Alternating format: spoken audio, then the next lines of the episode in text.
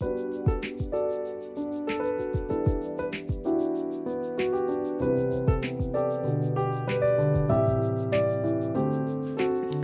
hello, I'm Sachi Argabright, and this is Reading Women, a podcast inviting you to reclaim the bookshelf and read the world. Today, I'm talking to Elizabeth Miki Brina about her memoir, Speak Okinawa, which is out from Knopf. You can find a complete transcript of this episode on our website, readingwomenpodcast.com, and don't forget to subscribe so you don't miss a single episode. Um, so, we're very excited to have Elizabeth on our podcast today. I absolutely loved her memoir, um, and I'm so excited to be uh, speaking with her about it today. Um, a little bit about Elizabeth. Um, she is the recipient of a Rona Jaffe Bread Loaf Scholarship and a New York State Summer Writers Institute Scholarship. Um, and she currently lives and teaches in New Orleans. And you know, this book talks a lot about her experience as a biracial um, individual who is half white and half Okinawan. And for for those of you who might not be familiar with Okinawa, um, it is a island off of Japan. It's its own prefecture, so it's technically a part of Japan, um, but it was its own native island um, before it was fought over by the Chinese and the Japanese and the US. And it came kind of to this agreement after much fighting that uh, the Okinawan people and land would be sold to Japan and that the US would occupy part of the territory, and we still currently have military bases there today. So, Elizabeth's parents um, met while her father was stationed in Okinawa, and her mother was a cocktail waitress.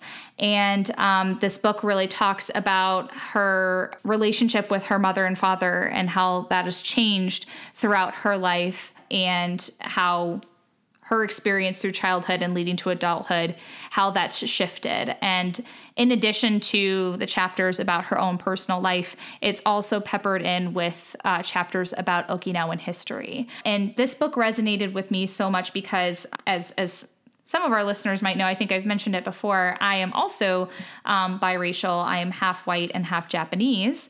Um, so, because of that kind of relationship between Japan and Okinawa, Elizabeth and I had a lot in common my father met my mother while he was stationed in Japan when he was in the Navy.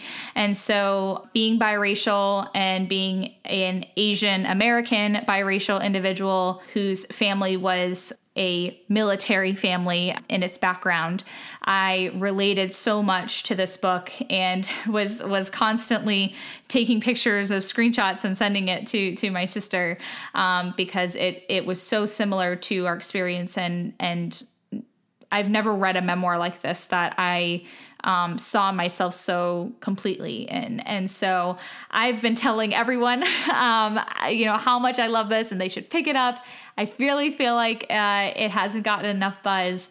And so I'm so excited that we are able um, to highlight this this wonderful conversation that I had with Elizabeth Miki Brina today. And I'm so excited for our listeners to hear it. So without further ado, here is my interview with Elizabeth Miki Brina about her memoir, Speak Okinawa.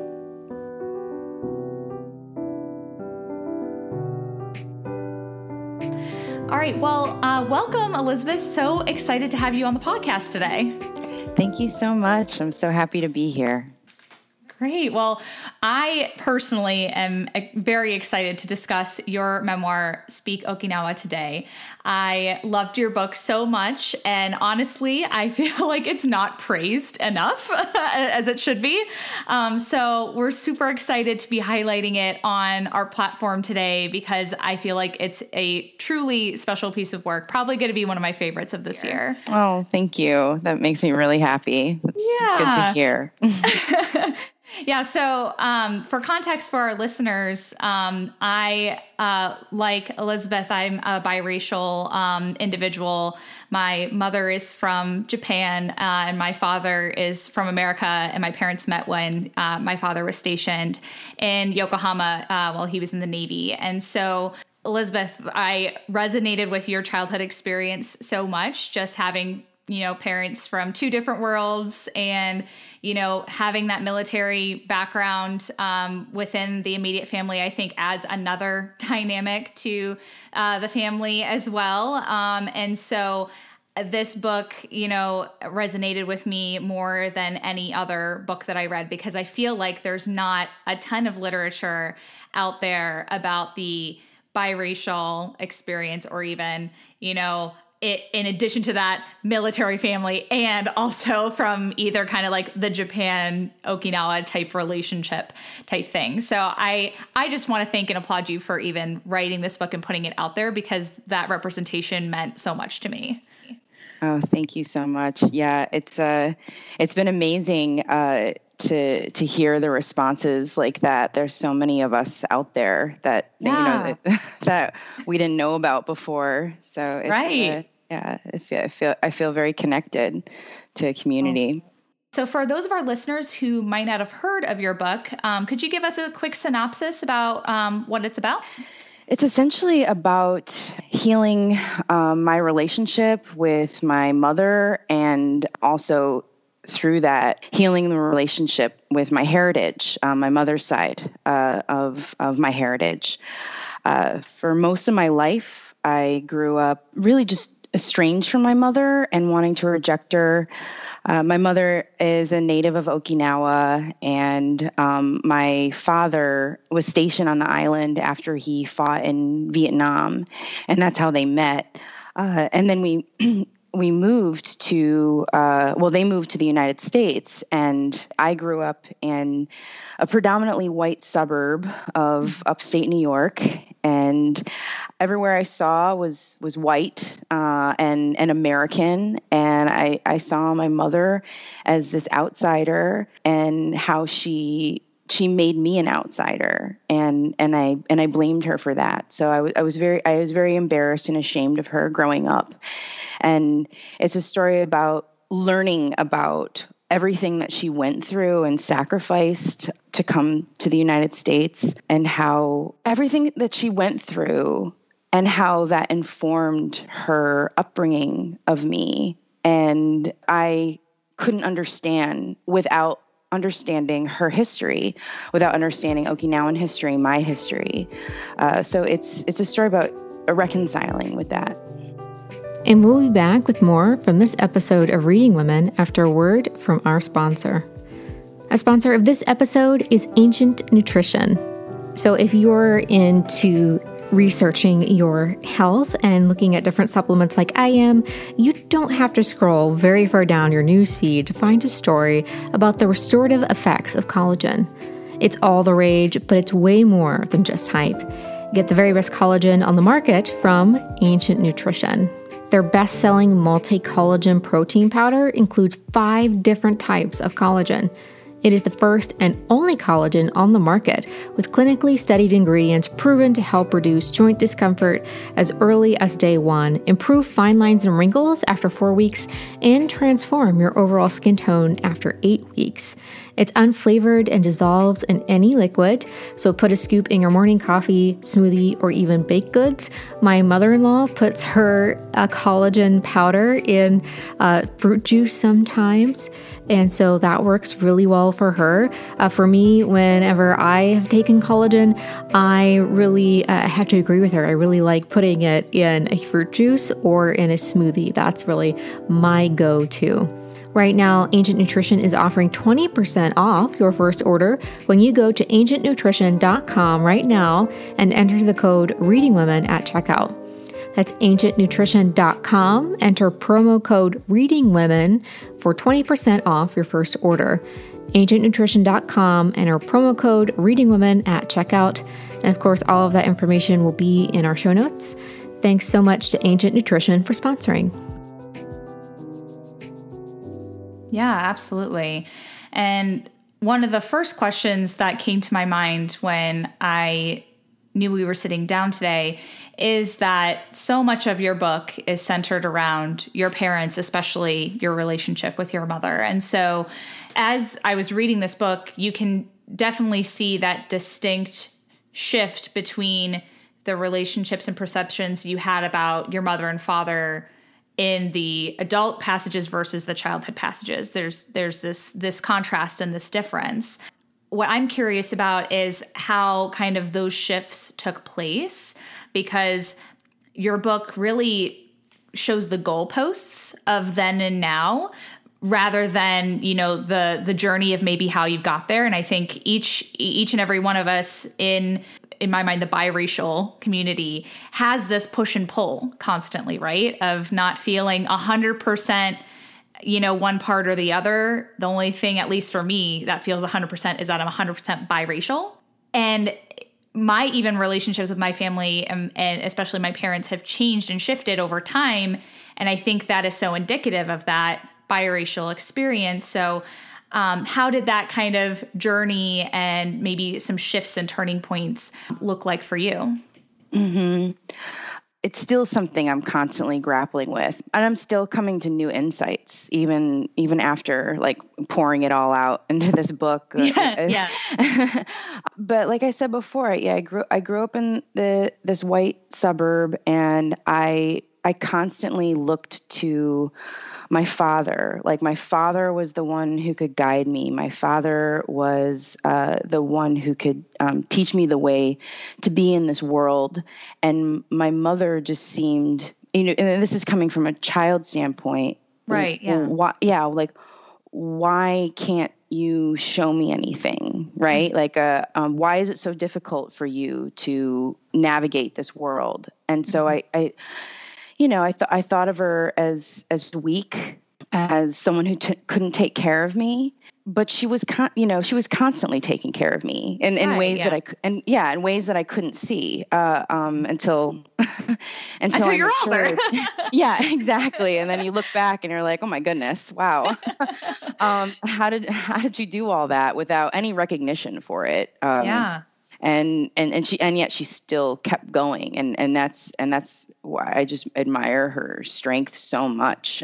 And and and it was a lot of just growing up and and seeing the dynamics also the the gender dynamics as well. Understanding the more nuance of these systems right? Colonialism imperialism um, racism and and seeing how that put my father and and her how she was just it, it, living in this family where her culture was not dominant. Right. Uh, yeah, and and so that that gave me much more like a sympathetic, generous view of of what she had had to deal with, how much harder it was for for her than my father, and becoming a woman and being like, wow, like being a woman is really hard. Uh, right. And, yes. And and and and seeing her in that way, just as not as my mother, but as a woman who is dealing with all the, the misogyny. I mean that that that's a system that came into play as well too being a mm-hmm. being a cocktail waitress at you know at a nightclub in Okinawa and serving these soldiers drinks and and that was uh, one of the um, one of the things she told me later in life how she got paid uh, a dollar uh, for every drink she got a serviceman to buy for her. This is the dynamics of that.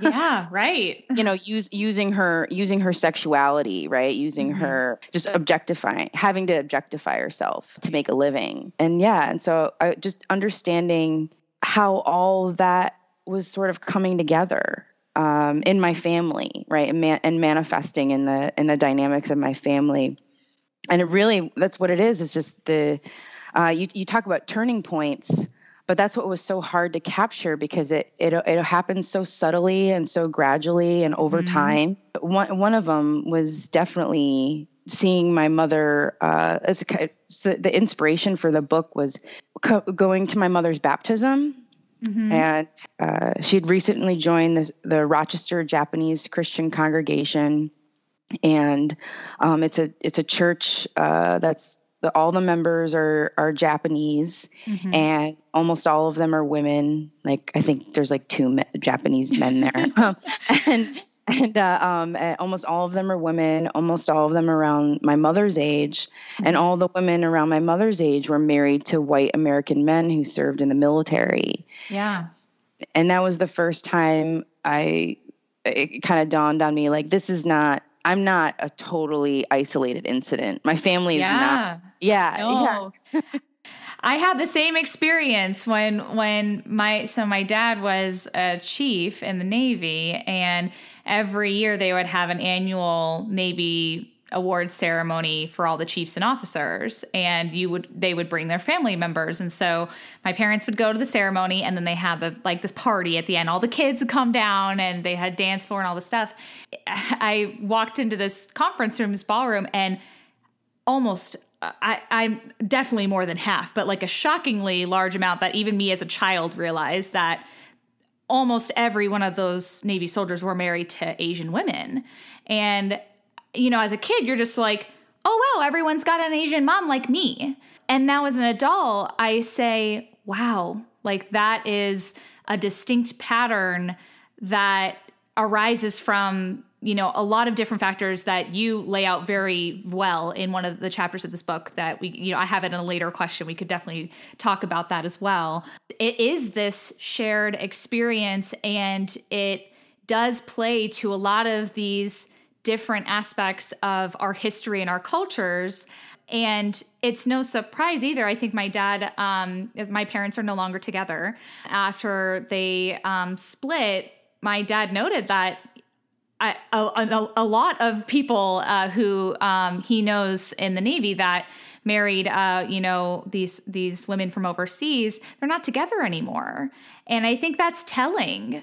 And it just makes me realize a lot of different things about my family and then a lot of the military families that we had because I grew up on Navy bases for most of my life. That it is this kind of systemic type cycle um, that we live in, and it's it's something that isn't really talked about a lot. And I felt very. It, it's kind of like whenever you're on the base and you're isolated to it, you feel like it's so normalized, and then when my dad got out of the military when I was in, you know, middle school and we moved back to a very predominantly white suburb, like like uh, you had mentioned it, we're in Ohio, but close enough. Exactly, right? You know, apples and oranges, right? I realized that that is not the norm and that's not really discussed and and my my family was very different than all of the other families around me. So I I totally totally get and understand that as well. Yeah, and and how much has to be explained, right? With to explain the way these two people came together is uh, it's so far reaching and, and you know into the past uh, that yeah that it's it's it's it's bewildering uh, and uh, and and it, and it gave me a lot of it just it helped me so much uh, to understand um, my mother and myself uh, to, to learn about that. right. Um, yeah. Mm-hmm. So the the it kind of leads very nicely to to the next thing I, I, was hoping to discuss today is there's a a passage in your book um, that I, I I literally took a picture of it. and I sent it to my sister because it just I felt like pinpointed a lot of what my family had experienced. And I'll I'll paraphrase it here, but it, it kind of notes that while people from different cultures might ultimately get along, you know, if they fall in love and start a family, those cultures and histories are forced to confront each other when, and potentially upset each other when you bring that unit long term. And this he this resonated with me so much because I feel like sometimes we as a society we praise and encourage interracial couples to get married and start a family and that's wonderful. But there's also this other side of the coin that you know you can't really solve racism or cultural clashes by having biracial children. I even think it makes things more complicated honestly.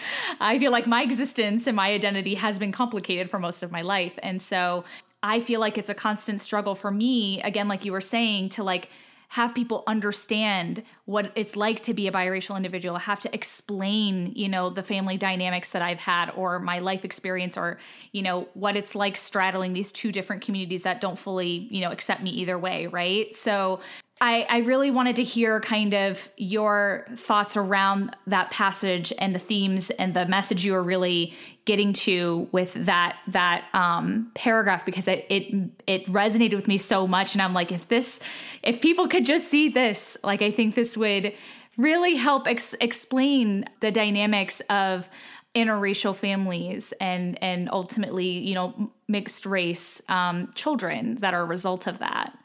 Yeah, I mean, it, I know it's it's it's huge, and I think I, it's about it, you know you, it's really about learning a language right mm-hmm. like a um and and everything that's baked into our communication with each other that i that i think if you're aware of it you could be more sensitive to it but mm-hmm. i was not aware of it for so long so there's so much that got lost in translation. I'm trying to think of examples of my how how my mother's uh, history was you know it was just it was just denied for a long time i didn't know the difference between okinawan and japanese um right. and yeah. and yeah and and and and then but she's my mother and she's living in this family um that mm-hmm. doesn't acknowledge that or doesn't doesn't openly discuss it and that was the um, problem too is that my father just his background and how he grew up he mm-hmm. was very much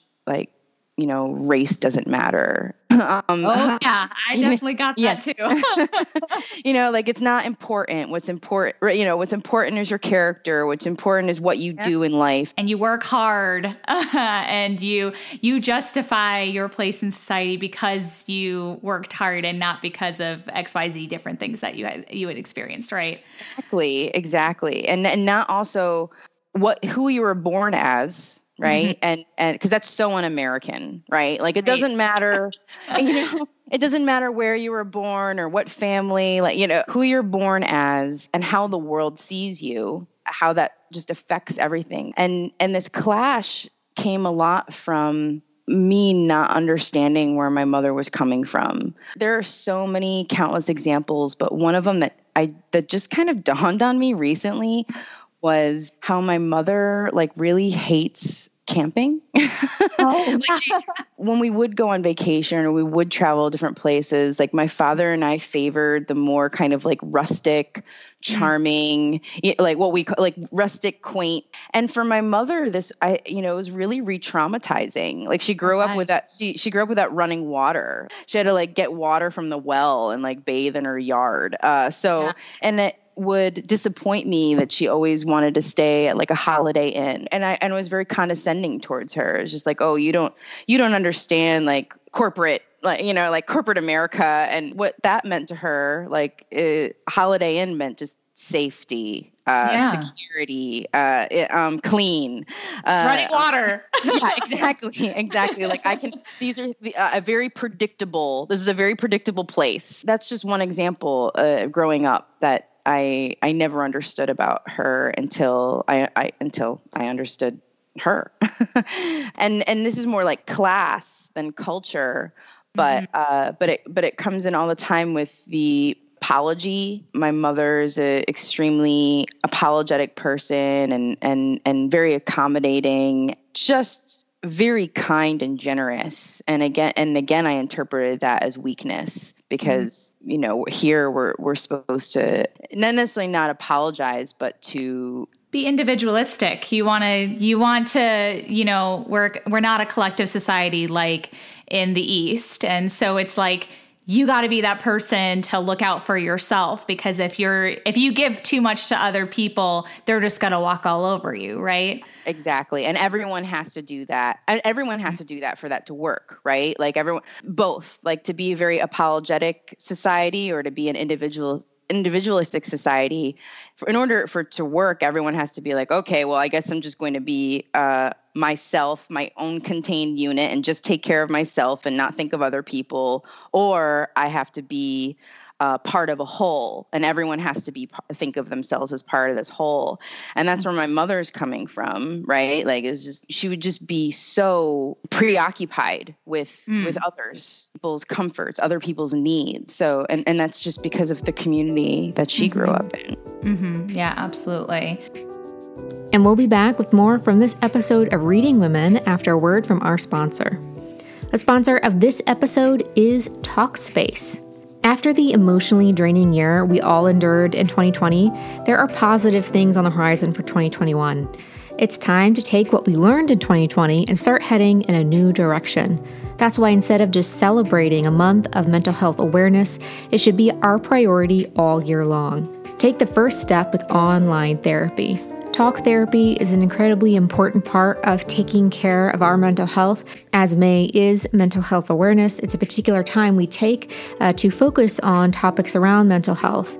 Uh, but if you're like me and you still are social distancing and being careful because maybe you have a condition or maybe you're taking care of the elderly and have to be very careful that way, whatever the case may be, you may not be able to get to a therapist in person.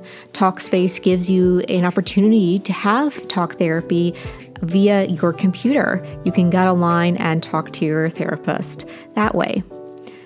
Talkspace is the number one online therapy platform that has thousands of licensed therapists trained in over 40 specialties, including anxiety, depression, relationships, and more.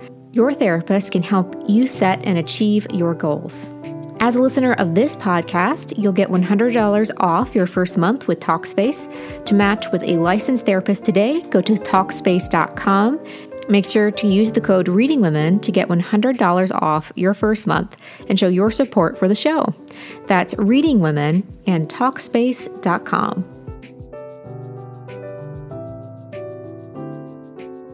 And one of the other themes that I feel like is woven throughout the, you know there are undertones of this kind of internalized racism throughout the book how you were maybe embarrassed to to be asian american or half okinawan and you know, a lot of Asian Americans, including myself or even people in color, people of color in general, experience some type of internalized racism. Usually, what I think is, you know, early in their lives, if not their whole life, right? So, I, I think if if we want to discuss that experience and how dangerous it can be, but also how it does really inform that relationship with your mother is how you see yourself too, because you're a part of your parents, right? So when you have this struggle and relationship and and you kind of see weakness or lack of respect of the, a family member then that part of that goes to you inside right? As that as that form of internalized racism. And i i feel like you know internalized racism isn't talked about enough um, in literature or mainstream media but so many people experience it. And i i did appreciate how you highlighted that in your book. And i i was curious to to know if there was kind of this potential struggle or, or push and pull to put that to paper because i could only imagine imagine how difficult that would have been to really express that so openly in this book. But um, I didn't know if you wanted to to mention that or talk about that as well. Yeah, it, like you said, it was a lifelong struggle. It's mm-hmm. been a lifelong struggle, and still, like I said before, things are coming to light. new new mm-hmm. things are coming to light constantly, um, because it, it, it seeps so deep uh, in, into your mm-hmm. psyche and gets repressed. So, but the, but by the time I was putting it to paper, it was very cathartic and something that I mm. and it was something I needed to do because I wanted to and definitely not excuse myself, but explain myself for how mean I was to my mother. I'm not trying to absolve myself. I'm just trying to put it in context because of the world, because of the 80s and 90s, um, right? that I thought anything and anyone that wasn't white was inferior what we constantly saw on television, what we constantly mm-hmm. saw, um, listened to on the radio, uh, or read in books, read even. yeah, exactly. At school, at school, even right, yes. like uh, um, uh, white, white, white, white, white. There was nothing uh, for like speaking to us or experience mm-hmm. or praising it or um, celebrating it at all. And I thought that, okay, this is this is who I need to be, um, as close as I can get. Um, I remember even thinking, even sorry, mildly thinking to myself, like, well, good thing I'm half white, you know, uh, because yeah, like you know, yeah, exactly. Like I, I you know, like I, I, almost stand a chance here, uh, and then and it became just like just rejecting my Asianness, and that came, and that also went along with rejecting my mother um, because she mm-hmm. was my Asianness, and being so so grateful for any any attention that I got from white people because those are the only people I knew. Um, right. they're being poisoned by it too, right? Like yeah, they're they're yes. also looking at seeing and seeing white white white and and and also thinking that anyone who's not white is inferior and so it's just like this feedback loop of i'm inferior and people treat me as i'm inferior so i'm inferior so i get treated as i'm inferior you know that's it's uh, um, and it's so uh, entangling. you know, like it's really hard to get out of it uh, and yeah. see it from outside once you're once you're so in it. And it's funny. Uh, I don't know if you experienced this, but I definitely experienced it maybe towards the end of high school and into college, where you know my whole life I was like very similar to what you're saying, blend in you know be i i feel like i i kind of have tendencies to want to be kind of like a perfectionist because i'm like well if i'm great at everything then they ha- they have to accept me right? Like if i'm really good at at my studies or you know i was in musical theater if i do all these things then then maybe they'll look to me as someone who is capable or could help them or you know um, is, is someone who could be a leader then there's this this shift where um, all of a sudden whoa you're you have such a, a, a cool name or or you're half japanese that's so cool. And you and then you get praised for being different and it's like this whiplash effect right of being like wait i'm cool now? Like um what? Like I, and I, I uh, it's almost like well yeah now you know everyone in our community is white and now we're grasping for being our individual selves and blossoming and being this new person. And it's like, wow, you're so lucky to have this really cool thing about you. And I'm like, that's not what you guys were saying when you were raking me through the coals on my how my childhood and making fun of my name and saying that all I eat is sushi at home and all this stuff. Like the aspects of what societal pressures and expectations and these boxes that they try to, to, to put us in sometimes is so jarring sometimes. Like I, even just thinking about it i have all these like thoughts racing in my mind. So that's why I'm, I'm having trouble getting the words out. Yeah that that those so similar to to things that i experience like that that kind of turn of just like yeah. oh you're cool because you're you're half asian. And then I have to like perform it you know like then i have to be like okay now i'm leaning in. Like you know uh, um, yeah and now i'm like oh i have to learn how to be japanese now because i suppressed it so much.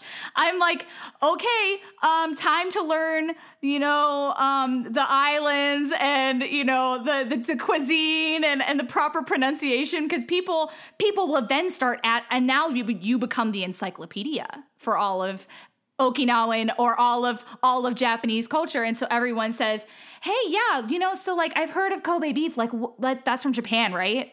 Tell me everything about Kobe beef." I'm like, "Excuse me, what? Like, okay, let's all Google together because I don't know. Like, I I I tried to suppress this for so long, and now I feel like I have to be the resident expert because everyone now says." Well, okay, instead of me trying to do my own research or trying to figure this out myself, like you're just going to tell me, right? And teach me. And it's like, oh my gosh, this is exhausting. Either way is exhausting. yeah, exactly. So exhausting. But I was so like, oh my God, you're interested in me now? Like, wow. Yeah. okay. And like, just like doing backflips, like trying to. like what what do you want me to be like what like who do you want me to be right now great yeah i'll be the encyclopedia for you right right exactly it's just it's uh uh, it's exhausting and demeaning. But yeah. but also it's just offensive. it, yeah offensive yeah. And and also like even even as an adult when it still happens i'm i try so hard to be like okay they like you know when someone's just genuinely curious right, right. and like and it, it's hard not to get mad but it's also hard to not to be polite right? Like yeah. just be like okay i will i will answer your questions. Like okay. It, it's it's it's almost like i i almost take it to the point where it says you know um i'll answer this question but i'm not the expert so you should still google it. Like I get, i've only been to japan three times so yeah but then like even in that experience though, like sometimes I have these these thoughts even after saying something like that, which you should say to you know to really stick up for yourself, right? You like you should be able to say, you know what, I don't know, like you should probably just look it up. I I still sometimes after leaving that conversation have some guilt to be like like I wish I like would have known like that there's something about this culture that I don't know that like I feel like I'm doing myself a disservice that I don't know enough about my own culture, right? Yeah, I feel bad for not knowing. I feel yeah, uh, absolutely. It's just like, well, why don't I know? Why? Like, I should know that. And and Right. yeah, and the, and then and then I I carry the guilt, and Hmm. I don't know. This other person just gets to walk away. yeah. They just get to say, feel good about "Oh, themselves well, being yeah. yeah I guess Yeah. they don't know that. Cool. Like, okay, I'm yeah gonna make dinner now. Like- right Oh, geez. Well, I want to shift gears a little bit to some of the other aspects of the book, which um, were some of the chapters about about Okinawa. I'm going to be honest. Even though I'm I'm half Japanese and just talking about gaps in our knowledge, even that's a good segue, I guess. So, I I knew an embarrassingly little amount about Okinawa before I even read this book, and so I, I really appreciated the structure of your book, which moves back and forth between your life and the history of Okinawa. And I found it very interesting that you wrote a lot of the Okinawan chapters in first person from like the country's point of view as if it is a character. And I thought this was such a smart and expert choice. And I feel like I, don't, I didn't even realize it until like the second um, Okinawan chapter that I was like, oh, wow, wait, and I like flip back to the first one. I was like, "Oh, these are written in first person." And I feel like that was so smart because I I feel like it it makes the reader feel the weight and the impact of the stories and history and I feel like it makes it you know easier to enter this place of empathy when you can place yourself in the shoes of the Okinawan people because you're in that point of view.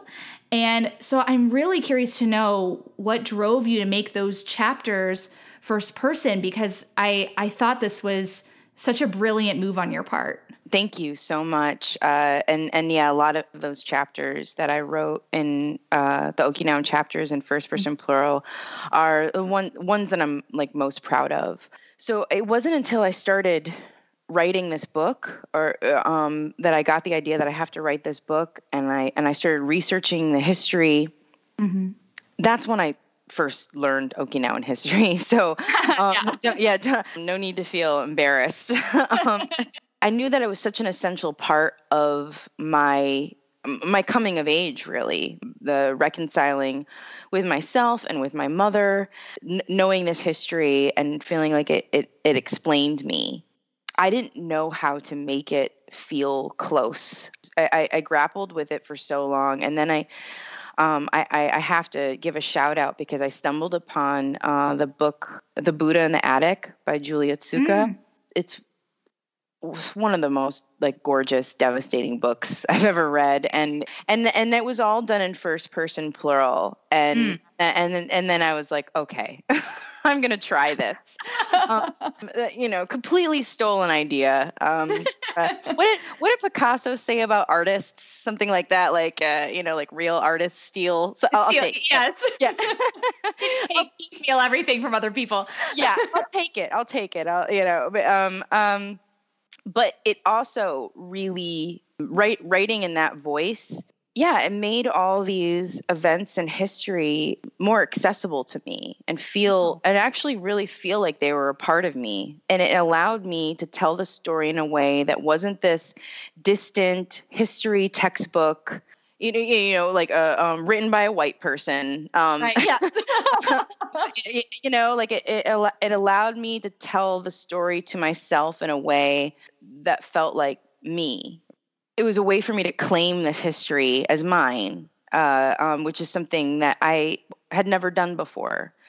Uh, and and to sh- and i needed to show that uh, like you know the past basically i'm just th- i'm thinking of all the everything that had to happen and all the suffering that, that had to occur in order for me to exist. I mean that's very like very mind-blowing. The you know the, the battle of okinawa um, so devastating but that's the only reason why my dad was stationed on the island. You know, not the only reason but you know like that that's that started it off. And everything that led up to the battle of okinawa it helped me just understand my place in the world you know, and I still have reservations about it, just like what we were talking before, because I'm not fully Okinawan. I'll never be mm-hmm. fully Okinawan. Right. So it does seem like a bold, um, you know, like a bold statement to be like, now I'm speaking for this island. I feel like in a way I'm speaking I'm speaking to my white side from my Okinawan side you know like oh, eh, yeah. you know it's just it's something it's like i i i uh, like i need to tell you this. Right.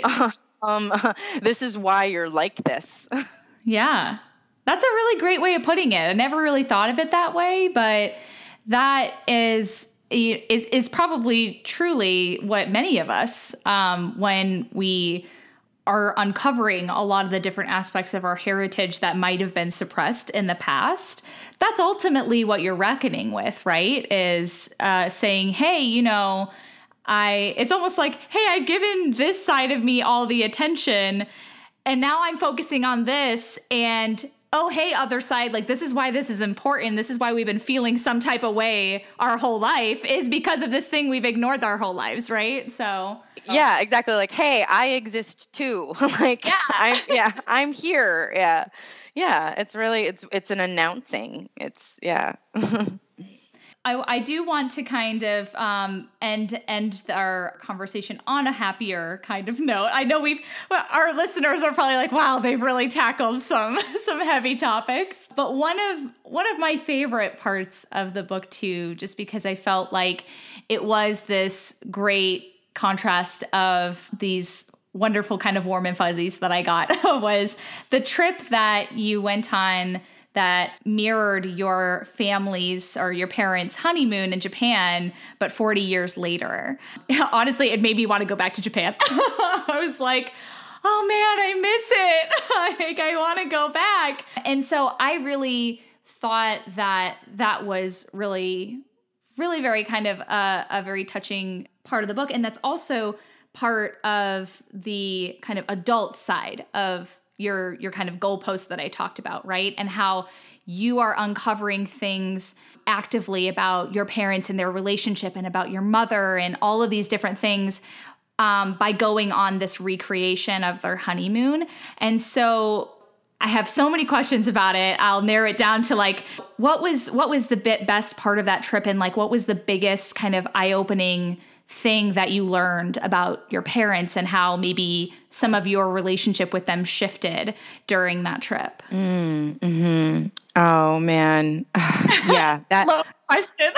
oh god, because that trip was whew, like, um, and, and and again, still, I'm like, wow, like uh, all all the things that it opened up in me. Um, the the best part of the trip so so much but it had it had to be coming to Okinawa I didn't know what to expect. I, I, I hadn't been there. I hadn't been there since I was 12. And there's a chapter before about how I visited when I was 12 and I was like a complete brat. Um, but um, an awful, awful person. Um, but but I didn't know what to expect. I didn't, and I have never been greeted with just such warmth, and and I'll and I'll never forget it. Uh, the, the the the one scene, uh, I call it a scene now because it's written, but it was the, my first day arriving in Okinawa. Yeah. And they made this big party for us.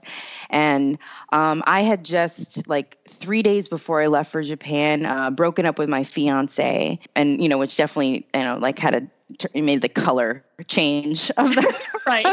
put, put a little, little damper on it uh, at this party, they all uh, I was, was in the middle of of us eating dinner. My mon- uncle made an announcement, and he uh, um, told like he, it was all in Japanese, and he told everyone to like bring me my gifts. And I didn't know what was going on, but they but they all st- stood and they you know gathered around me, and they and they gave me wedding gifts, which was just like a red envelope with uh mm-hmm. um with yen inside, and. I had no idea what was going on. I'm like mom what, what's happening? And, right. and and they're like these are wedding gifts. And i was like oh my god. Like i'm like do they know the wedding's canceled? And she's like yeah they know. And i'm like oh my god. And and but but uh you know and i was just crying. But the fact that they you know they, they, and these are people that i had met once or twice. Right. yeah. And, and just to, and just to to just that demonstration of we're a family, we're still your family, and we care about you, and we know you have a broken heart, and like here, and here's some money, like right. this will make it better. yeah, just something, just uh, some sort of show, and it was, and it was, yeah, it was just so beautiful, and and yeah, I, I'll, I'll yeah, I'll always always carry that with me. I'll always be very very grateful um, for that. And then that's just and that's just who they are all the time. Yeah. Just I feel like that's that to me. I'm always shocked when I go back to Japan. I've only again I've only been there three times. First time I went was when I was 18, so I I never even went as a child. I'm sure I would have been a brat as well.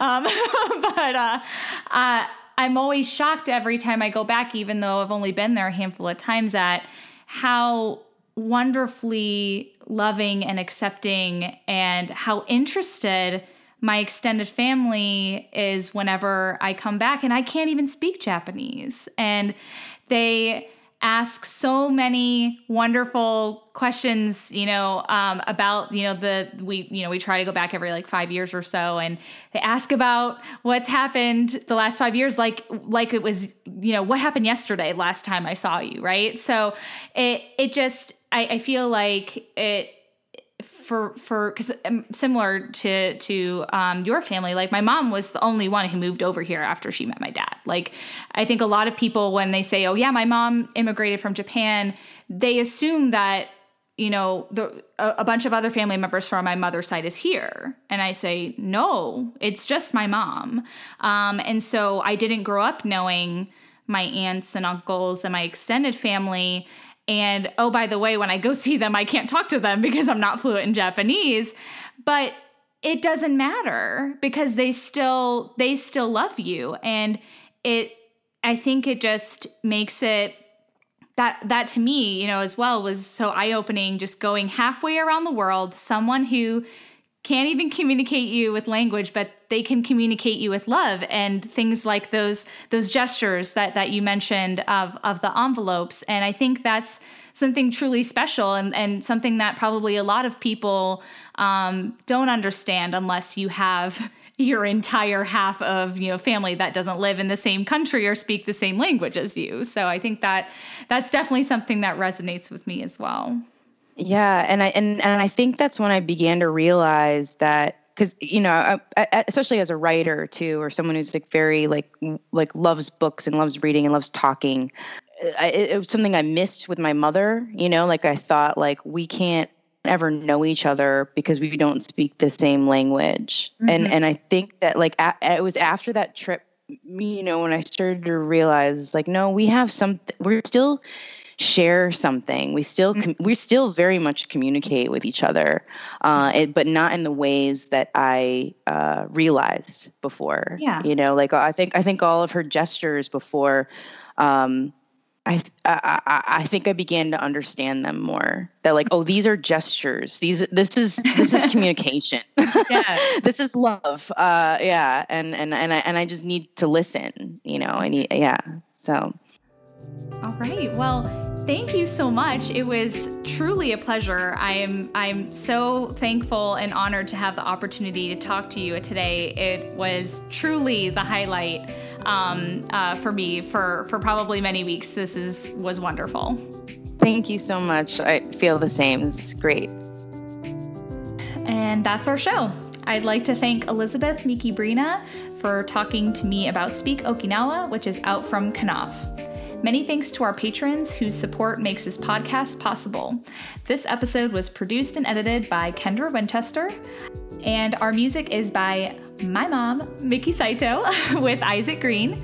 Um, you can find us on Instagram and Twitter at The Reading Women. Thanks for listening.